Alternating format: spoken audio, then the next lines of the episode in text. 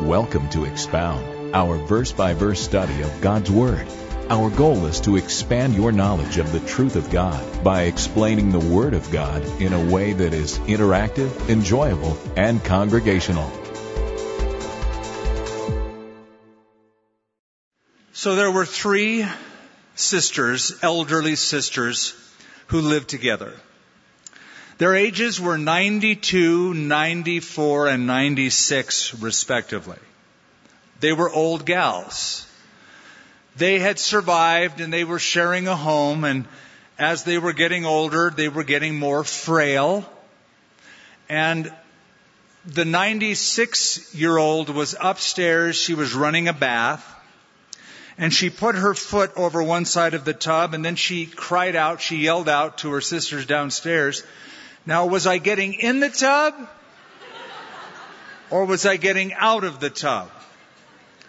And the 94 year old sister answered and she said, I don't know, I'll come up and I'll see. So as she was going up the stairs, she paused and she said, Now was I going up the stairs or coming down the stairs? She yelled out. And her other sister, the 92 year old, was sitting at the kitchen table downstairs and she shook her head. And she said, Man, I hope my mind doesn't go like that when I get older. And uh, she said, um, and then she went like this, knock on wood, you know, just a reassurance. And then she said, I'll, I'll be up to help you gals in a minute, but first let me see who's at the door.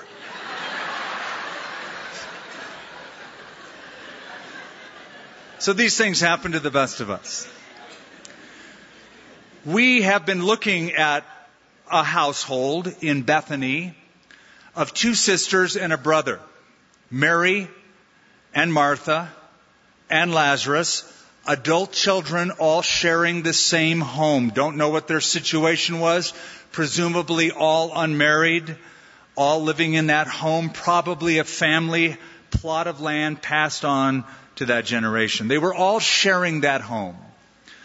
They were friends of Jesus, not just friends, but close friends.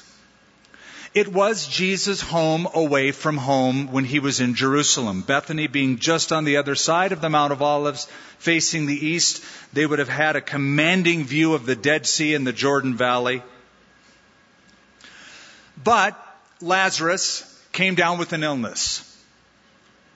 And Mary and Martha, knowing that Jesus had a special love for Lazarus, sent him a message. The one that you love is sick, expecting that Jesus would show up and prevent him from getting sick any further, certainly from death.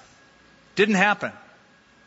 He waited until Lazarus was dead and then he went up to Bethany. Lazarus was a man that Jesus loved but he was still a man. And being a man, even if Jesus loves you as a man or a woman, men and women that Jesus loves get sick. And they die. Just because you are loved by God doesn't mean that you won't experience the lot that everyone experiences in this earth. You say, can't God heal? Yes, God can heal. No question. Never an issue. Will God heal? Sometimes He will. Sometimes He won't. He will answer all your prayers. Sometimes yes. Sometimes no. Last time I checked, that's an answer.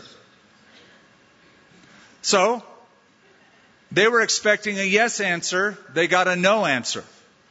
But they were about to get something better. But I want to frame it so that you realize once again that we're dealing with humanity and humans get sick. As Eliphaz said in the book of Job, chapter 5, as surely as a man is born to trouble, as surely as the sparks fly upward. So trouble has entered this home. Lazarus now has died of the disease, whatever it was, we're not sure. Jesus comes as the funeral is taking place. In those days and at that time, because of the warm climate, Mediterranean climate in the region, and because the Jews never embalmed their dead, they buried them immediately. They buried them the same day they died. That was their practice. So Lazarus, by this time, has been dead four days. By the time Jesus hits town, he's been in the grave four days. According to Jewish custom, mourning took place for a full month. I'll never forget a tour guide that I had in Israel when his father died down in South America. He was off the grid for a month because the Jewish mourning is 30 days. The first seven days of those 30 days are intense mourning, intense grieving.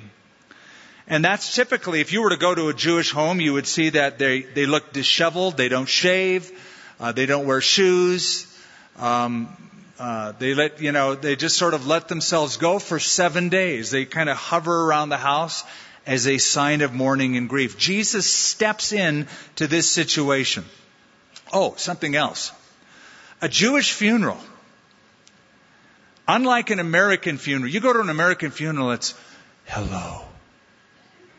I'm glad you could come. It's hushed tones and weird music. And I've, I've always thought, I told you last week, I've always been spooked out by funerals. I just, I would do them a little bit differently, you know, and, and um, I try to, but you know, you the family wants what the family wants, and so it's usually spooky. But in those days, it was very demonstrative. They thought that if you love someone and they're dead, you should show it. And so they would give full vent to their feelings. Loud mourning, the ripping of clothes, the wearing of sackcloth, uh, the throwing up of dust, and uh, putting ashes on their head. And I mean, just um, a demonstration. In fact, in those days, they would hire professional mourners who would, just in case you were in a, in a mood not to really get loud, you were just in a very, very sorrowful, depressing mood, they would keep the atmosphere going by loud mourning and wailing. You know, it was put on. They were hired to do it. But they wanted the neighbors to know, sort of like running the house alarm all day long. You know, it's like, okay, they're still in grief over there. You can hear those professional mourners out there. They're getting paid a bundle and, and they, they did it for that reason. Now, there, there were some superstitions about death. And I have discovered that superstitions about death still persist to this day. And oddly, people who are Christian people, who go to churches and who read Bibles and who you would think would know better, have some of the oddest superstitions. I've been at enough funerals, I've conducted enough funerals to listen to eulogies given. And so I've heard people at funerals say of their beloved, well, now we know they're angels in heaven. That's where they, have turned into an angel. I guess God needed another angel. And I remember when I first heard that, I'd look at them and go, I wonder if they really think that's what happened to their loved one. They became an angel. But apparently, judging by what he or she is saying, they actually believe that that happens. That does not happen. Does not happen. I've been at funerals where somebody gets up, a buddy died who loved to play golf, and he'll stand up here and he'll say, You know, George is up in that big, great fairway in the sky right now, teeing off, shooting it straight down the fairway, as if heaven is a golf course. Boy, would I be disappointed. And I grew up playing golf, but I'm telling you, if, if that's heaven, there's going to be a lot of disappointed people. Or, you know, she's up there playing cards right now. She loved to play cards. She's up in heaven playing cards. And some of the goofiest things, or they'll eventually be in heaven, but they have to go to a place called purgatory and burn off their sins for all of these superstitions about death that are not biblical teachings at all. But I find them at church funerals, and it's quite disparaging. There were superstitions in that day and age. One of them is that the spirit of the departed the spirit of the dead hovered over the grave, hovered over the tomb of the person who died for three days, seeking to re-enter the body.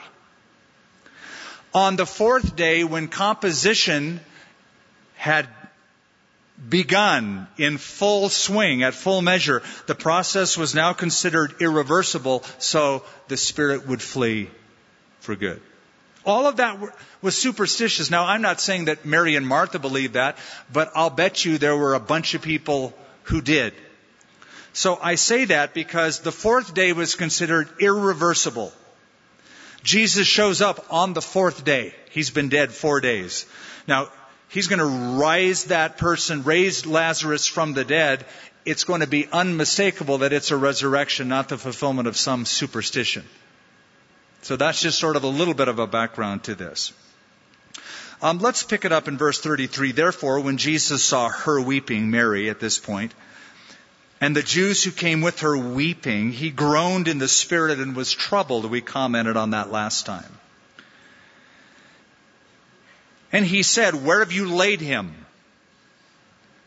They said to him, Lord, come and see.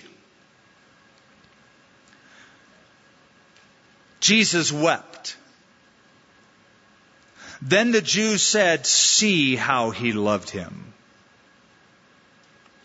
Now, notice that it says Mary was weeping and the crowd was weeping.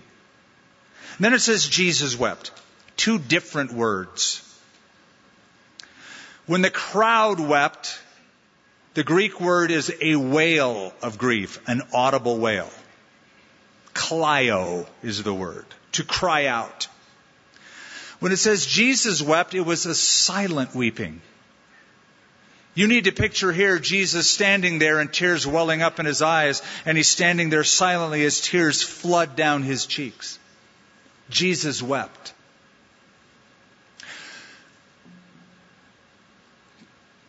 Does that strike you as odd? Is Jesus weeping because Lazarus is dead? I mean, he knows he's going to raise him in a few minutes. Ten minutes. It's party time. Right? I don't think he's weeping because Lazarus has died, necessarily. I don't think it's like, I'm missing him right now. And, I mean, you would think Jesus would come in passing out the Kleenex. He's, he's about to raise Lazarus up and he knows it. So why does he, why is he standing there weeping? It's a touching scene. It's one of the two shortest verses in the Bible. The other one is 1 Thessalonians chapter 5, rejoice always. This is just Jesus wept.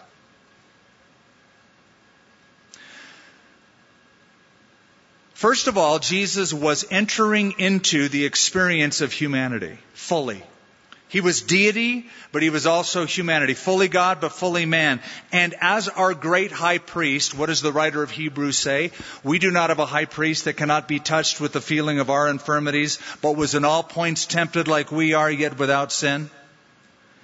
So he fully immersed himself to show himself relatable by weeping like they were weeping. Weep with those that weep, the Bible tells us. Rejoice with those that rejoice. Yes, Jesus was about to raise Lazarus from the dead, but don't you think it'd be weird if he came in and went, ah, ha, ha, ha, I'm rejoicing because I know what's going to happen. No, he fully enters into it. I love this. Our great high priest. Well, they interpreted that as Jesus loved him, and they said, See how he loved him. And some of them said, could not this man who opened the eyes of the blind also have kept this man from dying? It's an interesting thing to say. It seems like the crowd at the funeral has picked up the attitude of Martha and Mary. Lord, if you had been here, my brother wouldn't have died. Both of them said that. It seems like this crowd has picked up this attitude saying, you know, I, I'm remembering what happened back in chapter 9 of this book. And of course, they're not thinking that. But they would be thinking, I know what happened a few months ago at the Feast of Dedication in Jerusalem. Jesus healed a blind man. That made an impact on the people of Jerusalem. They're still remembering that.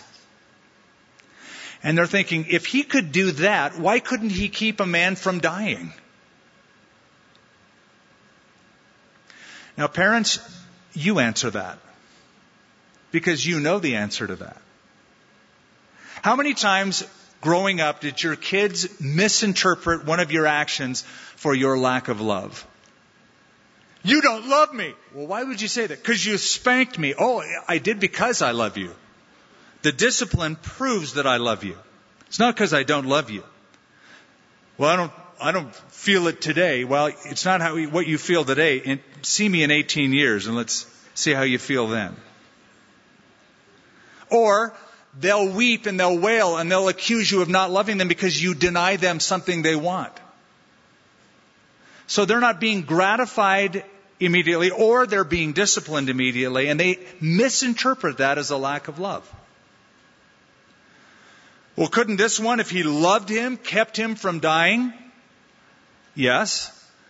But he's about to demonstrate how much he loves him by raising him up from the dead and giving them back to these sisters. Jesus, again groaning in himself, came to the tomb. It was a cave, and a stone lay against it. Jesus said, Take away the stone. Now, at first, our Lord simply said, Take me to where you've laid him. Why is that? Because graveyards in those days, typically unmarked, owned by families, were outside of town. You don't have them inside of town because to be in a cemetery defiles a person. Touching a dead person defiles a person. So cemeteries were in caves in those days where they were cut out of rock hills and go to Jerusalem and you'll see they're everywhere. There's rocks everywhere. There's rock hills everywhere. So Jesus first says, Take me to where you've laid him. But what surprises Martha is Jesus says, Take the stone away.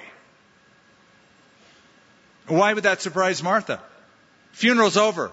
He's been dead four days. No embalming fluid. That means one thing stank.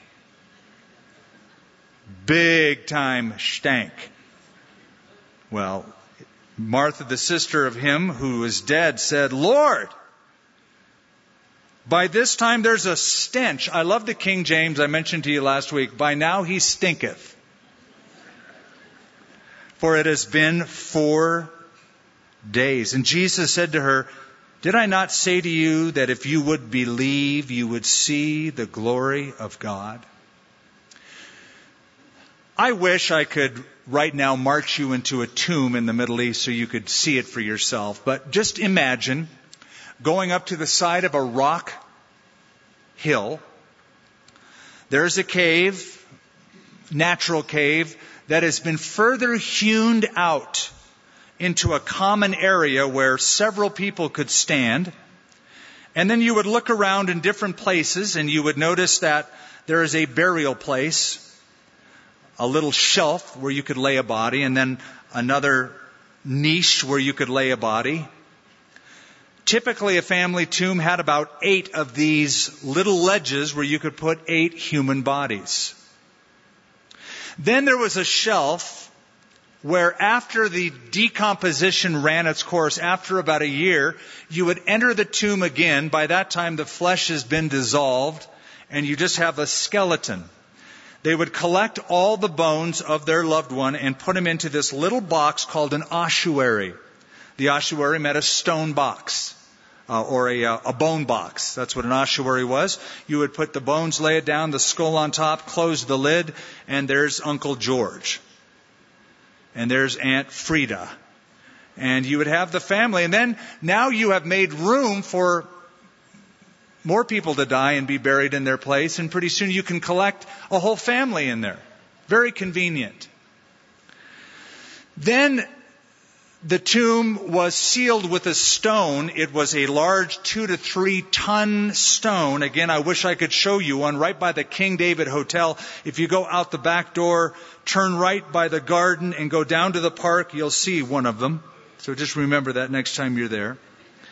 And you'll see one of these stones at the mouth of a, of a tomb. They found it's 2,000 year old tomb. The stone was rolled into like a wheel, rolled into a little ledge that was carved into the stone and it was rolled downward. Why was it rolled downward? To keep grave robbers out and to keep animals out. For obvious reasons. To move a stone out of the way uh, took several people. And it took leverage, it took tools to be able to do it. So Jesus says, get the guys out here, take the stone away. Probably, Martha was thinking, oh, my goodness, he wants to view the body because he loves him so much. By the way, this is why there are open caskets.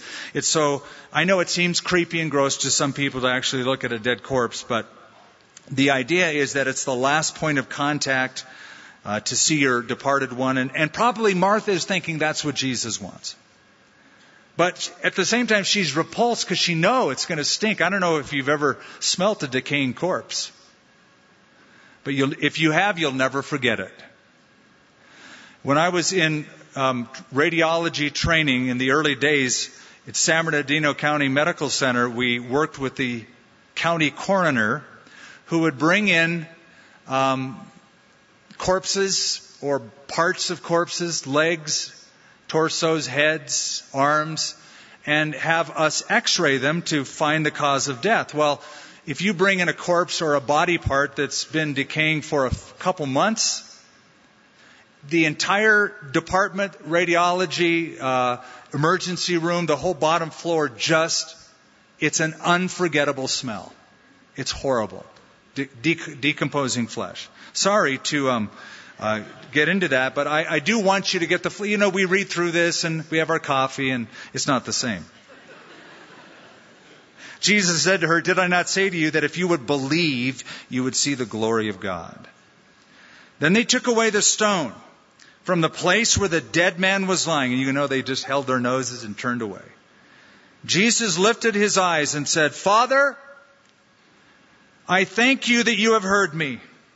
And I know that you always hear me. But because of the people who are standing by, I said this, that they may believe that you sent me. Now when he had said these things, he cried out with a loud voice, Lazarus, come forth. And he who had died came out bound, hand and foot with grave clothes, and his face was wrapped with a cloth. And Jesus said to them, Loose him and let him go. Question. Why did Jesus have to pray out loud and say what he said to Lazarus out loud? Did he do it, first of all, so God could hear him? No, he did it so they could hear him. He wanted them to listen to what was going on because he's authenticating the relationship he has with his Father. So he prays aloud and then he cries out with a loud voice. He didn't have to. He could have whispered it. He could have thought it in his mind. But he vocalized it loud for a few reasons. Number one, he was about to do a mighty act. And you want to use mighty speech when you're about to do a mighty act. The speech corresponds to the act. Second reason he did it. Wizards and mediums whispered and muttered when they gave their incantations and their spells. Jesus, to counteract any thought of that, spoke loudly. And third, he wanted to get their attention. This is um, they're, what they're about to see is utterly amazing, something that they will not forget ever. So he calls him out. Now notice something in verse 43. He says, Lazarus, come forth. Why did he address him when he, why did he just say come forth? To limit the response. Right? We're talking a, we're talking a graveyard setting. If he would have just said, come forth, he would have had an army come forth. He would, he would, if, go to the Mount of Olives and you'll understand. The entire Mount of Olives is to this day a necropolis. It's a place where dead, thousands upon thousands of dead are buried. You would have more dead people than you would be the walking dead. So to limit the response, Lazarus, only Lazarus. Nobody else. Come forth. And he who had died came out bound hand and foot with grave clothes, and his face was wrapped with a cloth. That gives you a little insight into New Testament burial practices. Okay, you have here aside from the resurrection, aside from the miraculous, you have a picture of salvation. We were born, what the Bible says, dead in trespasses and sins. So you were born dead. You were born DOA, dead on arrival. You can't improve your condition. You know, the, the idiocy of saying, I'm going to work hard to get saved is like a dead person saying, I'm going to improve my deadness. I'm going to work really hard and get undead one day. And I'm going to get myself alive. Dead people cannot improve their condition. It's a picture of salvation. You were dead in trespasses and sins, and the Bible says He quickened you, He made you alive. It's His act, it's His grace, it's His work that did it. Something else. What you have here is what they would call in movie jargon a trailer. You know what a trailer is, right? When you go see a movie and the first 30 minutes of the movie you see will show you what's coming next month and next month and next month. And the trailer is the best part, usually. A lot of times you see the trailer, I've seen the movie, don't need to see it because why pay 150 bucks to see that movie when I can see the best parts? And sometimes it's even better than the movie. But the, it's a preview of coming attractions. I digress. It's a, it's a preview of coming attractions. This resurrection of Lazarus was a preview of coming attractions. What Jesus did to Lazarus that day, listen carefully, he's going to do to you one day. And I want you to hear this unmistakably. He's going to, so to speak, walk up to your grave and say, Come forth. When is that going to happen? At the rapture of the church, 1 Thessalonians chapter 4. It says, the Lord will descend from heaven, listen, with a shout, with the voice of the archangel, and the dead in Christ will rise. That's resurrection. Rise first. Then we who are alive and remain will be caught up together with them in the clouds to meet the Lord in the air. What happened with Lazarus will happen to you if you're alive, you'll be caught up instantly. If you're dead, you will be raised in resurrected life, like Lazarus, on that day. The Lord will descend from heaven with a shout. What will he say? What will his shout be? Don't know. But it might be, come forth. Or it might be, like Revelation chapter 4, come up here. Or come forth up here. Remember Revelation 4, there was a trumpet, and suddenly John heard that voice come up here, and he was in the presence of God instantaneously. So this is a preview of, of coming attractions. What he did to Lazarus, he's going to do to you and to your loved ones who know Christ. That's why death never has the final word. Jesus always has the final word, and his final word is come forth. You will live again.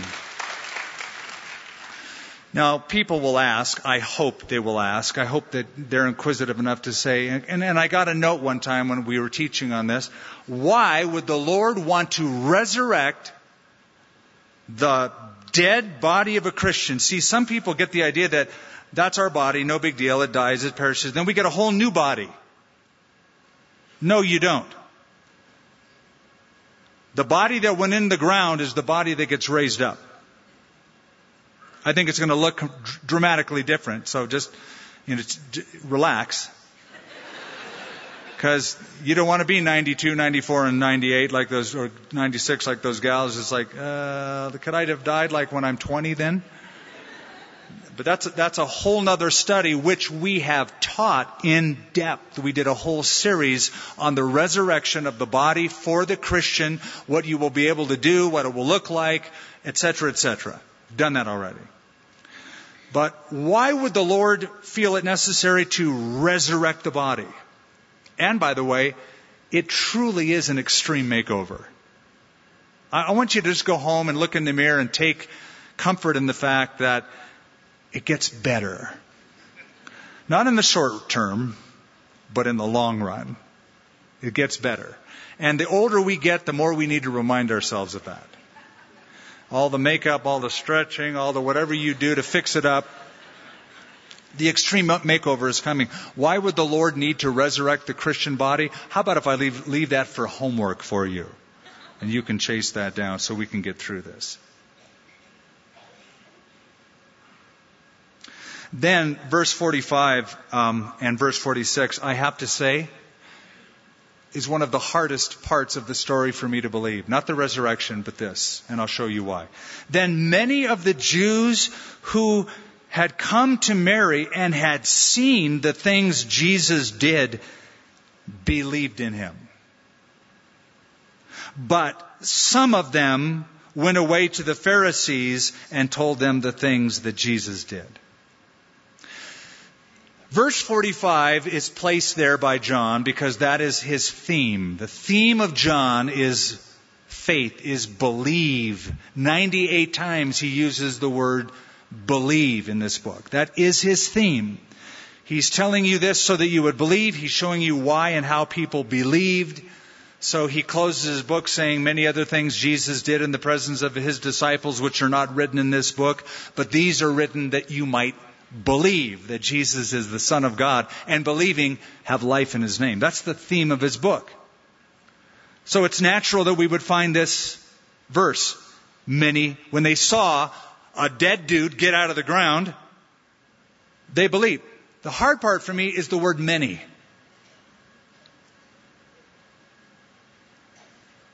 It should read, everyone who saw the dead dude get out of the ground all of them believed. Every stinking last one of them believed. That would make sense to me. But it says many of them believed, which infers some did not believe. And indeed, the very next verse bears that out. But some of them went and tattletaled. Went away to the Pharisees and they told them, can I, you want to know what Jesus did? Listen, if this were, were a, a crusade, an evangelistic crusade, I would understand if it said, and some believed and some didn't. I'd get that. If this was a church service and an altar call happened, it always happens. Some believe, some don't. But a resurrection of a dead dude from the ground should say they all believed. But here's what I want you to see. This shows you the hardness of the human heart. And people say, well, if I could have a miracle, I'd believe. Not necessarily. A dead dude got out of the ground. A lot of people didn't believe it. In the Old Testament, miracles happened in the, in the wilderness, in the desert. Water came out of a rock. Manna came out of the sky. A Red Sea opened up. A lot of people had hardened hearts and did not believe. In John chapter 6, Jesus fed the multitudes. And yet, after Jesus' sermon, because it was so tough to hear.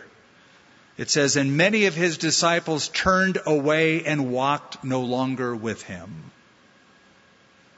Really? After seeing a miracle like that? But that is the human heart. Some believe and some don't. Then verse 47, the chief priests and the Pharisees gathered a council and said, What shall we do? For this man works many signs.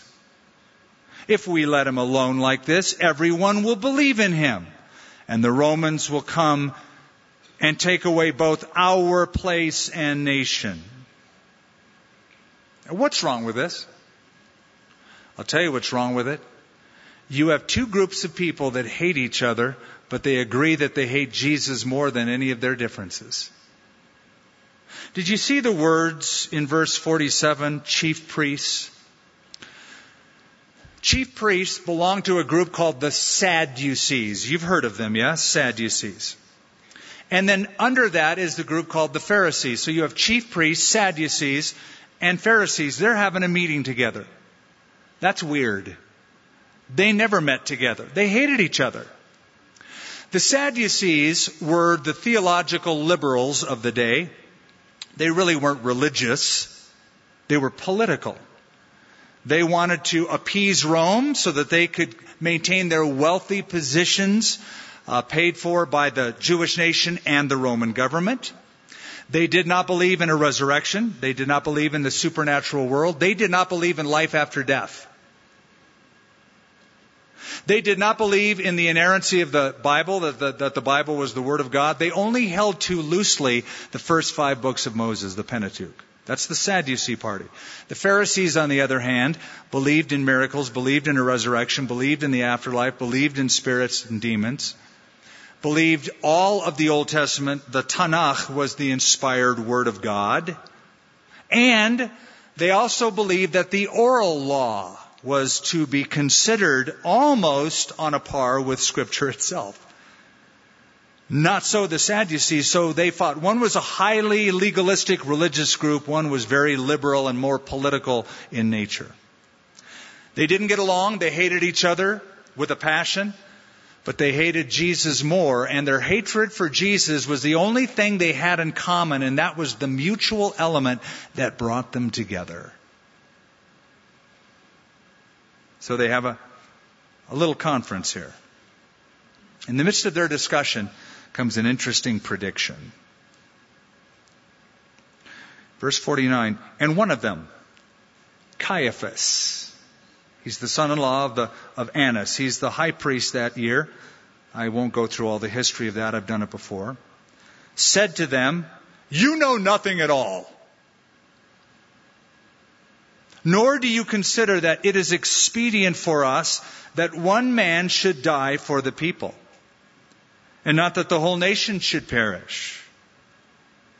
Now, he said this not on his own authority, but being high priest that year, he prophesied that Jesus would die for the nation. And not for that nation only, but also that he would gather together in one the children of God who were scattered abroad. Now, what, what did Caiaphas mean by this? He was really a pragmatist. He was simply saying, look, it's better that he dies than we die. We better curtail this. We better think of a way to kill him because he's going to cause a riot. And if he causes a riot and an insurrection, they're going to, they're going to come after us and kill us. So it's better that he dies instead of us. That's what he meant by it. But John says, he did not know, he was unwitting to the fact that he was actually prophesying that year that God used his position as the high priest to give one of the clearest predictions of vicarious or substitutionary atonement. One death is sufficient for all. That's what John means by this. Now, he didn't know he was speaking truth, but God used him to speak truth. Which is interesting to me because some people say, I can't believe that, you know, um, uh, God could speak through anybody except a premillennial, dispensational, um, theological this or that. Everybody else is wrong. Listen, listen. God can speak through a donkey. Balaam was riding a donkey and the donkey spoke because he wouldn't listen to God, so God said he'll listen to a donkey talking.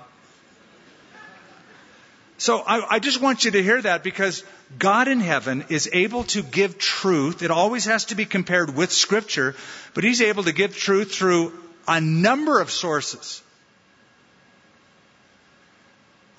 I've been to university, I've been to colleges. Uh, there, there have been some fabulous donkeys that have given me truth. Much of what they say is wrong, but there'll be that nugget of it's like, yeah, that was awesome. That was true. So just because they don't believe everything you believe, God can still use them to speak truth. So here's Caiaphas, unbeliever, unregenerate. And he speaks God's word as being in the position of a high priest that year, a clear declaration of substitutionary atonement. Then from that day on, verse 53, they plotted to put him to death. Therefore, Jesus no longer walked openly among the Jews, but he went from there into the country near the wilderness to a city called Ephraim, 15 miles to the north in the hills of the area. And there he remained with his disciples. And the Passover of the Jews was near. And many went up from the country up to Jerusalem for the Passover to purify themselves. Then they sought Jesus and spoke among themselves as they stood in the temple. What do you think? that he will not come to the feast? Both the chief priests and the Pharisees had given a command that if anyone knew where he was, they should report it that they might seize him. So now the gears, the machinery of the crucifixion are put in place. Let's find him. Let's seize him. Let's kill him. Why? To save our nation. It's better that one man die than we die. Let's save our nation. All of the steps they made, says William Barclay, to save the nation would ensure that they destroy the nation. Jesus predicted what would happen if they rejected him, that the Romans would come and destroy that place, and in 70 AD, that's exactly what happened. In seeking to save their own lives, they destroyed their whole nation. But the machinery is set in place. This is now the final week of Jesus on the earth. And we'll only be able to read a portion of it, but it really belongs in this in chapter 12, verse 1. Six days before the Passover, Jesus came to Bethany, so he was up in, in Bethany, went to a little village 15 miles to the north. Now he's back in Bethany. It's Passover. Six days before the Passover, Jesus came to Bethany where Lazarus, who had been dead, whom he had raised from the dead, there they made him a supper. Now watch this. And Martha served. Don't be surprised at that, right? Because it's like, yep, that's Martha. But Lazarus was one of those who sat at the table with him. And then Mary took a pound of very costly oil of spikenard, anointed the feet of Jesus, and wiped his feet with her hair, and the house was filled with the fragrance of the oil. Now, let me piece something together for you. We know what happens in Bethany. We know that Mary and Martha and Lazarus are there. We know that Jesus is there with his disciples. The other gospel writers add an element that John does not. They say that this meal took place in Bethany, but it was at the home of, not Lazarus, and it doesn't say it's at the home of Lazarus here. It just says there's a supper. It was at the home of a leper who was healed, a guy by the name of Simon who was a guy with leprosy. And Jesus cured him. So it was a thank you meal from Simon and probably Mary, Martha, and Lazarus. Just a show of appreciation. Bring G- Jesus and the gang over, the disciples over. Now, I try to imagine what the conversation around the table was like. I mean, Simon was a leper. He could have said, You know, I just got to tell you, being a leper was extremely painful. But then there came that day when I lost all feeling and I didn't feel the pain any longer. I didn't feel my fingertips and fingers fell off and I was wasting away. But then one day, Jesus healed me. And I, I, can't describe what it was like to suddenly have fingers again and feeling and reach up and feel that I had eyebrows. And I could be with my family. And then, of course, he would be saying this, and Lazarus is sitting there. And Lazarus would say, Dude, that's a good story, but I was dead. I saw Abraham and I saw David, and then I get called back here. Must have been wonderful conversation. Martha is serving. Please don't fault her for that. Please don't say, oh, there she goes again. She's always on her feet. I love people who volunteer to serve the Lord. This is her love language, folks. She loved to do that. She was a, one who works of service was the way she showed love. And here's what I like about it. She's serving, but this time she's not complaining. Back in Luke chapter 10, that famous story of Mary sitting at the feet of Jesus and Martha serving, Martha was complaining, Lord, tell my sister to help me. Here, there are about 20 people in that house. There's Jesus, all of his disciples, Mary, Martha, Lazarus, Simon, probably a few family members or friends. There's probably about 20 people. She's feeding them all. Not complaining. She's learned her lesson. She's grown in grace. It's interesting, Lazarus is there at the table. Martha is serving, Lazarus is witnessing. You go, witnessing? He's not saying a word. Yeah, that's a very interesting fact. You will never find in any of the four Gospels Lazarus uttering a single word. But he was witnessing. See, well, how was he witnessing? Look at verse 9. A great many of the Jews knew that he was there, and they came not only for Jesus' sake, but that they might also see Lazarus, whom he had raised from the dead. Jesus was doing all the talking. Lazarus was just sitting there. He was exhibit A. He didn't have to say a word. He was witnessing by his life. Listen, listen. Witnessing isn't something you do, it's something you are. And if you say something, that's great, you should, but it first must begin with who you are. Jesus didn't say, and I will have you go witnessing in Jerusalem, Judea. He said, you will be my witnesses in Jerusalem, Judea, Samaria, to the ends of the earth. Acts chapter 1. So, Lazarus is witnessing, just sitting there, smiling. I'm the dead dude. I'm alive. Hi, guys. Woohoo. Then Mary, verse 3.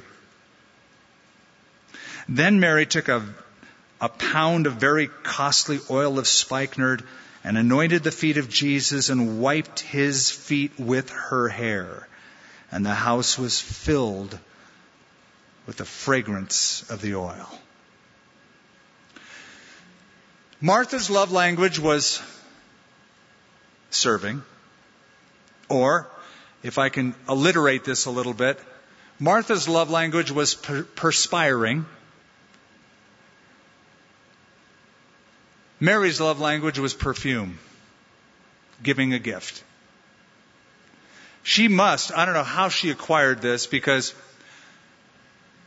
if you go by um, Judas's calculation in the next few verses of how much this was worth, it's about $10,000 worth of ointment. $10,000. Oil of spikenard came from India, North India. It was the fruit of a fibrous plant. The fibrous roots were between 3 and 12 inches that anchored it to the ground. It shot up between 30 and 40 of these spikes out into the air, from which was extruded a very earthy, spicy, scented oil. And because of it coming from such a distance and being so rare, it was of great value. She wanted to just show Jesus how much she loved him.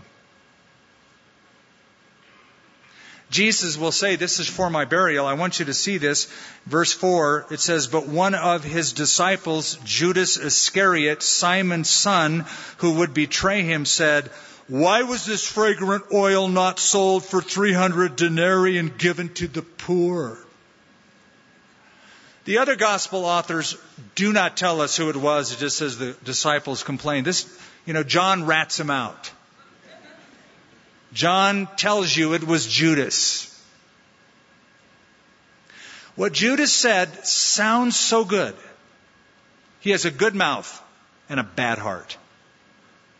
It sounds so spiritual. And he wanted it to make it sound so spiritual.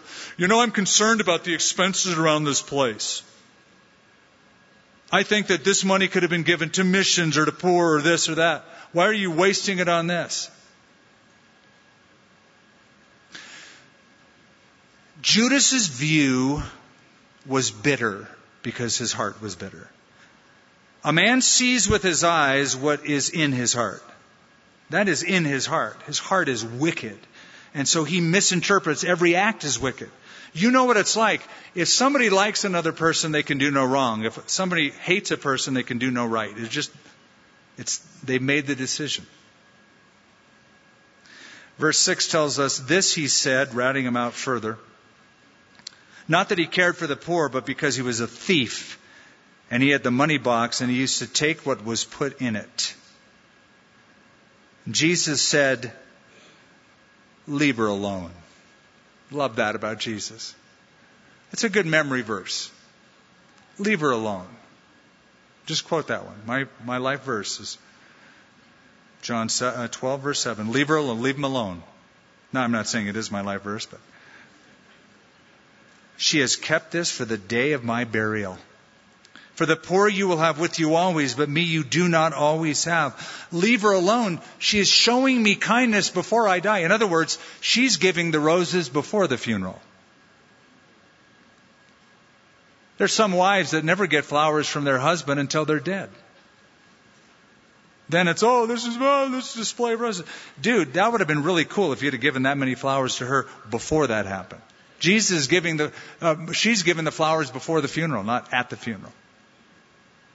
Now don't misunderstand what Jesus said when he says the poor you have with you always. He is not advocating poverty. He is not being aloof from poverty.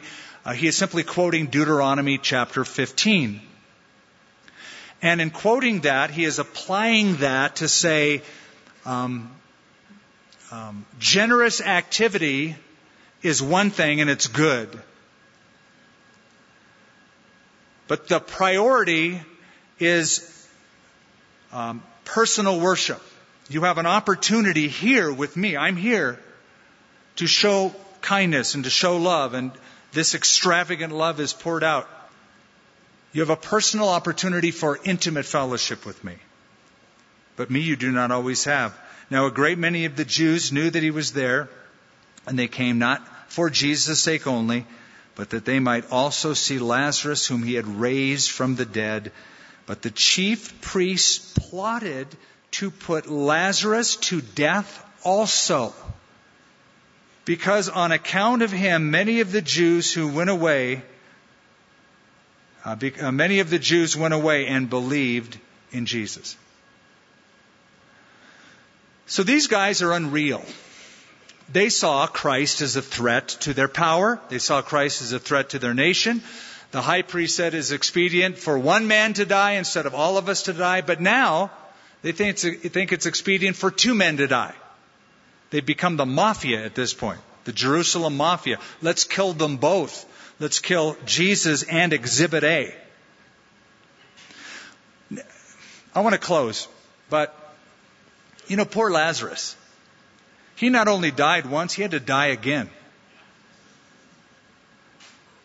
There was a resurrection, but he didn't keep living. I mean, he, he, he will have a final resurrection, but he had to go through it again. So I imagine at the table he's saying, Yeah, I'm glad I'm alive and stuff, but I just know what it was like to die, and I know I'm going to have to face that all over again. So here you have an exception to the rule. It's appointed for every man to die once, and after this, the judgment. This is the exception, because he died twice. Every resurrection is an exception to the rule, but the rule still stands. It is appointed for every man to die once, and after this, the judgment. What we are celebrating is the glorious truth that Jesus took our judgment, and so when we die, we never really die. We just move into heaven, into glory, because our punishment has been taken. So we're going to take uh, these elements as we close um, the service tonight. Would you uh, take your um, communion cup?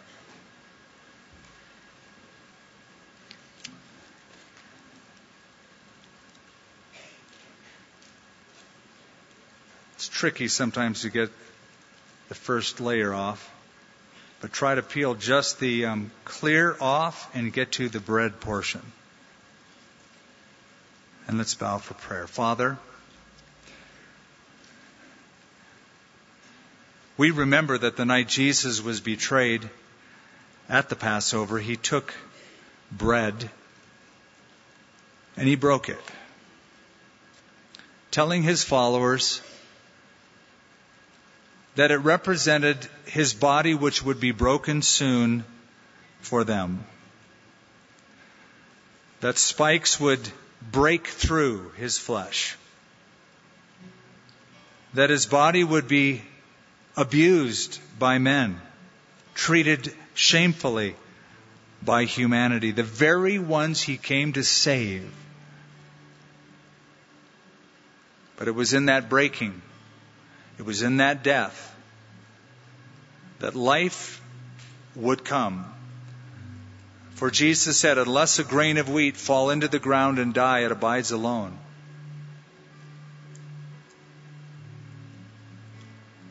Lord, we are holding in our hands a piece of bread. But the piece of bread to us symbolizes our connection with each other and our connection with you. And that we, by faith, believe, we who take this, that Jesus is our Messiah, our Lord, the one who bought our sins. So we take this, Lord, in remembrance of Him. Let's take together. And then peel the um, second layer till you get the juice exposed. And Father, here we hold a symbol of bloodshed. Dark red. In Jesus' setting, it was wine, the Passover wine, the fourth cup of redemption. In our setting, it's the fruit of the vine, the juice of the grape. But it's a symbol that blood had to be spilled in, other, in order for sins to be forgiven. Without the shedding of blood, there is no remission for sins. Lord, before we drink this, some of us are holding on to our failures. We feel ashamed. We feel unworthy. When all the while we stand forgiven.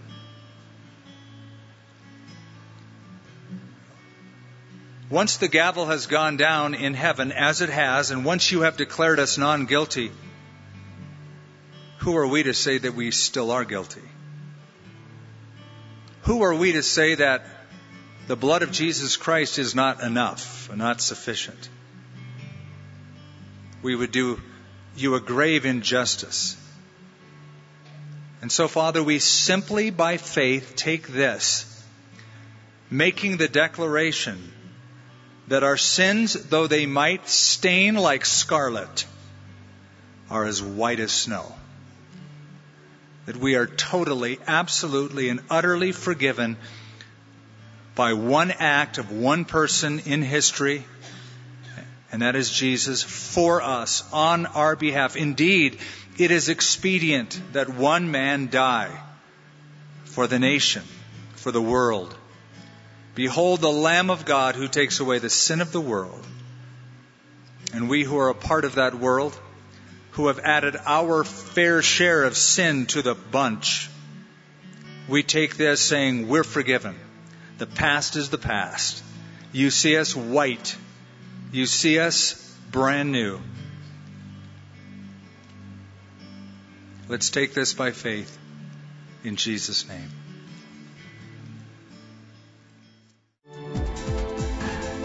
If you've missed any of our Expound studies, all of our services and resources are available at expoundabq.org.